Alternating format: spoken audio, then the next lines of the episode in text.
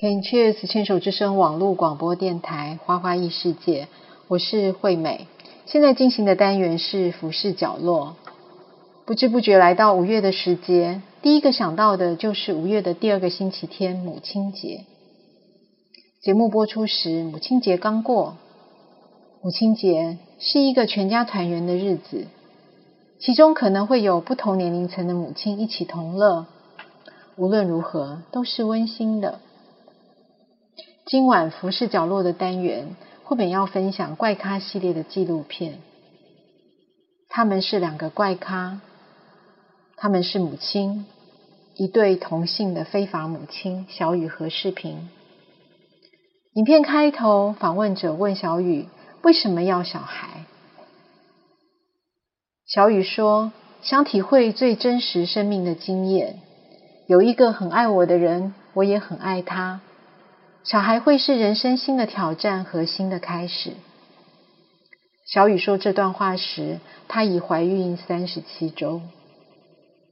小雨从小时候就是一个没有自信的女生，因为她的母亲不喜欢的长相和谈吐，也不喜欢她胖胖的身材，所以她就拼命的赚钱，想证明自己很有用。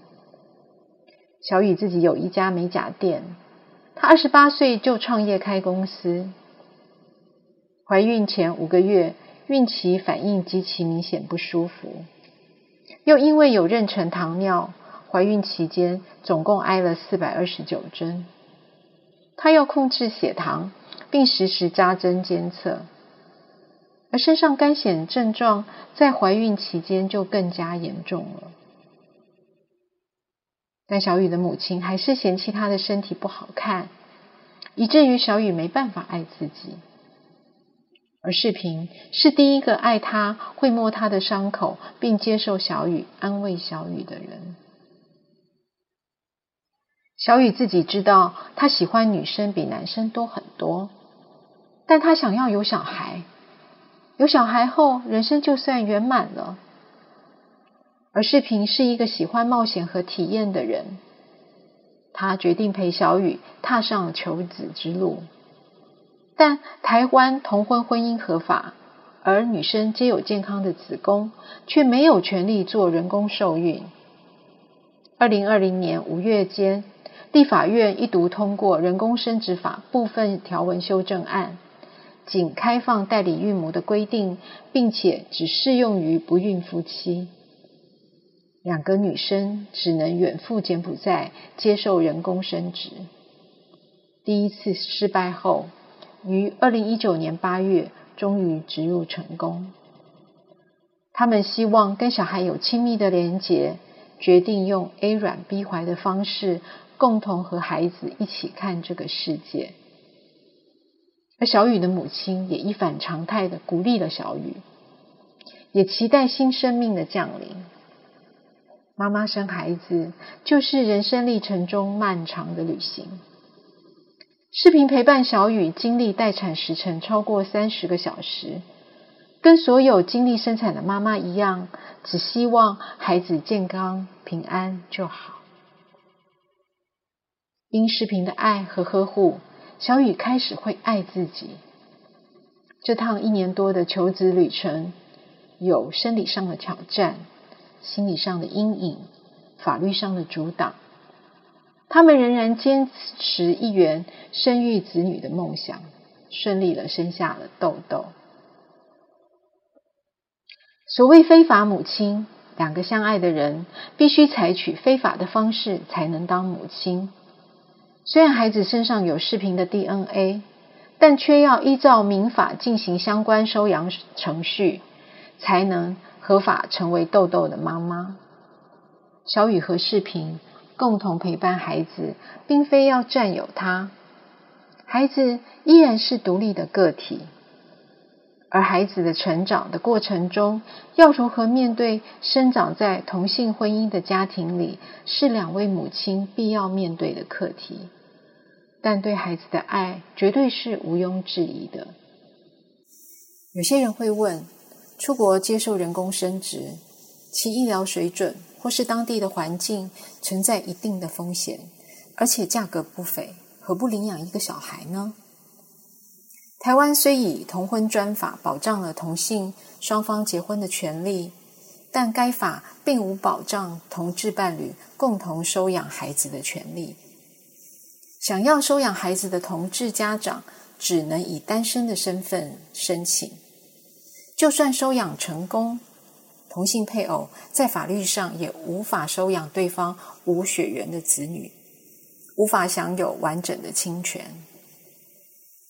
同性配偶依法只能收养配偶亲生子女，无法接续收养对方无血缘子女。也就是说，若 A 有亲生子女，在和同性伴侣 B 结婚后，B 可收养 A 的亲生子女，但若 A 与子女没有血缘关系，B 和 A 结婚后也无法收养。不过，今年一月，有一对同性伴侣向法院提出无血缘的收养申请，获得了法院裁定许可，成为全台第一个双亲无血缘的收养家庭。这是开创先例的案件。但目前也仅适用于个案，因此台湾的同性家庭要领养小孩，仍然面临许多的困难和挑战。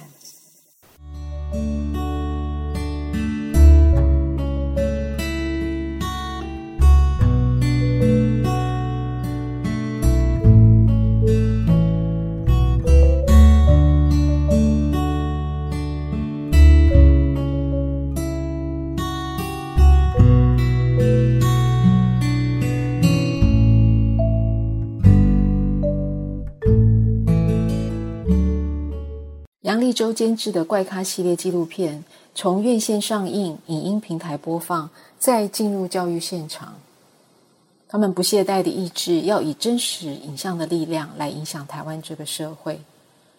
近期以中国医药大学牛慧芝副教授与生命教育科学的老师们，以六部怪咖纪录片当生命教育的教材，怪有意思的。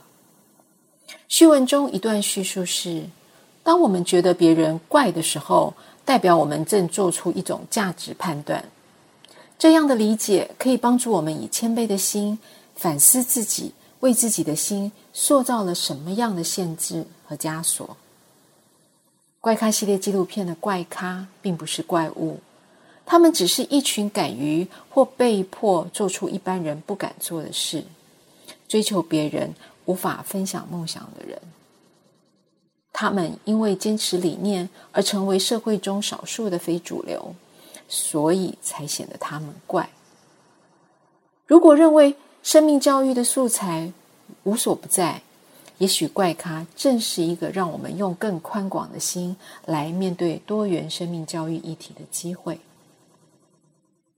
生命教育的老师们常常集思广益地讨论如何将主角们的怪异行径与生命教育结合。非法母亲的主角小雨和视频的求子经历，带入了相关资讯和现行的法律规范，如同婚专法、人工生殖法、继亲收养等，并且结合时下社群软体主题标签功能，根据该片内容提出相关的 keyword，像自我认同、多元成家、生育权、人工生殖。教材中的提问反思包含了人学探索。小雨自小受母亲的嫌弃，因此他无形中内化了母亲对他的看法，没有自信，更无法爱自己。心里的伤痕在成长过程中如影随形。他决定与视频共同去经验一份生命的喜悦，以补偿内心的缺憾。